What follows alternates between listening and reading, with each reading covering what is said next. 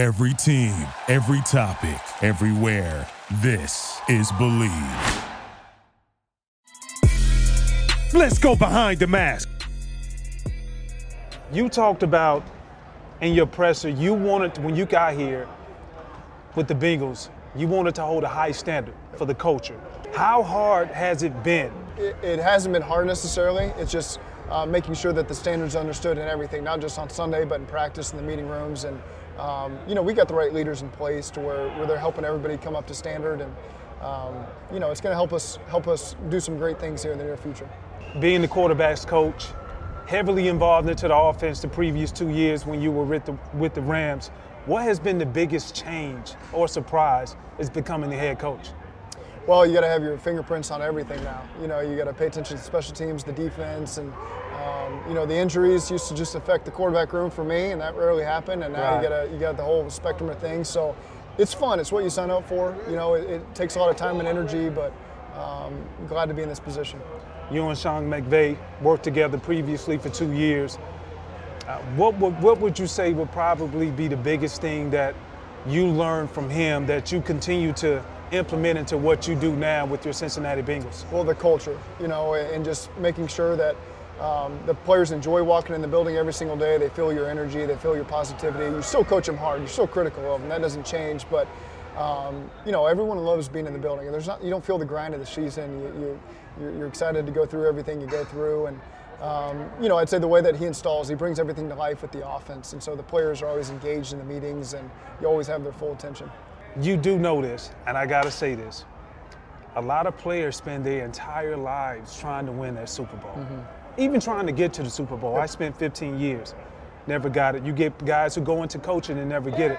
What was your experience like to say, you know what, I'm here in Atlanta, Georgia, and we have an opportunity to win. Yeah, it, you don't take that for granted because I know some coaches who have coached a long time that never had right. that opportunity. I was six years in and I got it. And so what, what you see is how hard it is to get there. You don't take it for granted.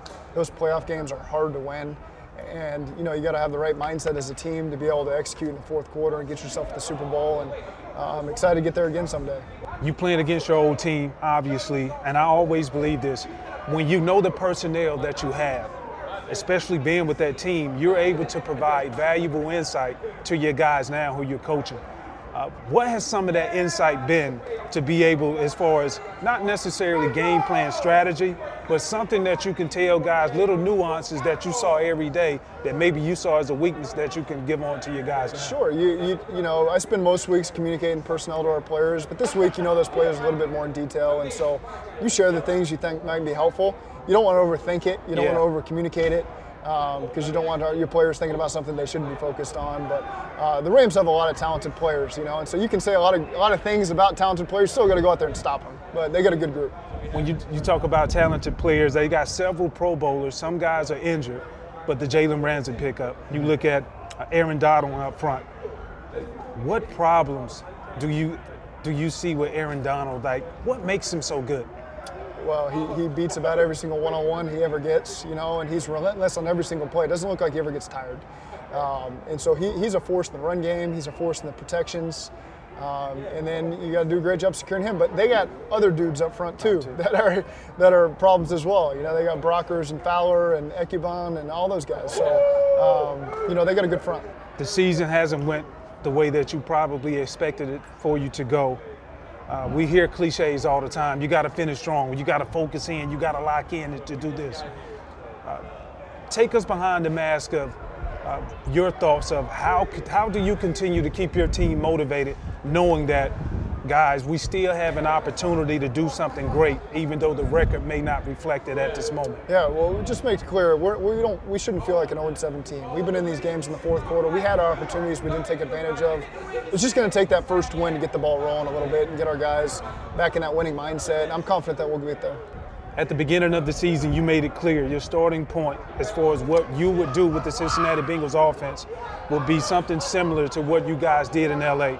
Now that you're close halfway throughout the season, uh, has that changed or has you implemented any other things to be able to do what you want to do? Yeah, I think you, you adapt to your personnel and you try to find yourself uh, finding the best ways to give your guys a chance to move the ball and win games. And Um, so just because something was, was great in the past, sometimes you got to be able to adapt, and, and our guys are, are catching on and getting better every single week. Everybody wants to see AJ Green play. Yeah. Uh, he's a talent, one of the best since he entered the league of what he does. Uh, how close is he to coming back to be able to join you guys? He's close. His, his work ethic is second to none. He wants to be out there worse than anybody else, and um, we're going to make sure he's fully healthy before he gets out on the field. So unfortunately, it won't be this weekend, but hopefully it'll be in the very near future. The other question is, with him being very close to coming back playing, uh, a lot of trade rumors, speculations about him being traded in order to maybe gift you, maybe get you certain picks to be able to build what you want to build and say, this is my fingerprint on it. How do you want to address the rumors on that? AJ is a part of our future. We're not going to trade him. Period. He's not going anywhere. I look forward to coaching him.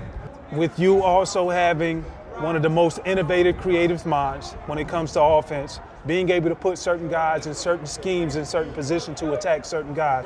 Anything that you guys may see that you could possibly do to be able to mix up, to throw a change up in, to kind of keep everybody off their mark? We feel like we got a good plan going into Sunday. Uh, they do have a lot of talented players, so you got to be aware of where they're at, and you got to do a great job controlling them as best you can. But uh, we feel like we got a good plan in place going into Sunday.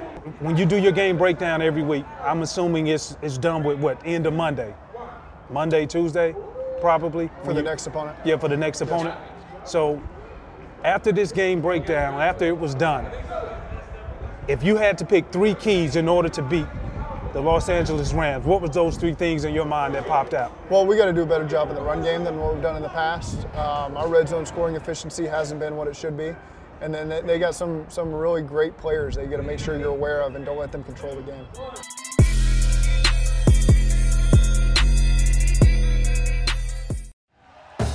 Thank you for listening to Bleav. You can show support to your host by subscribing to the show and giving us a five star rating on your preferred platform. Check us out at Bleav.com and search for B L E A V on YouTube.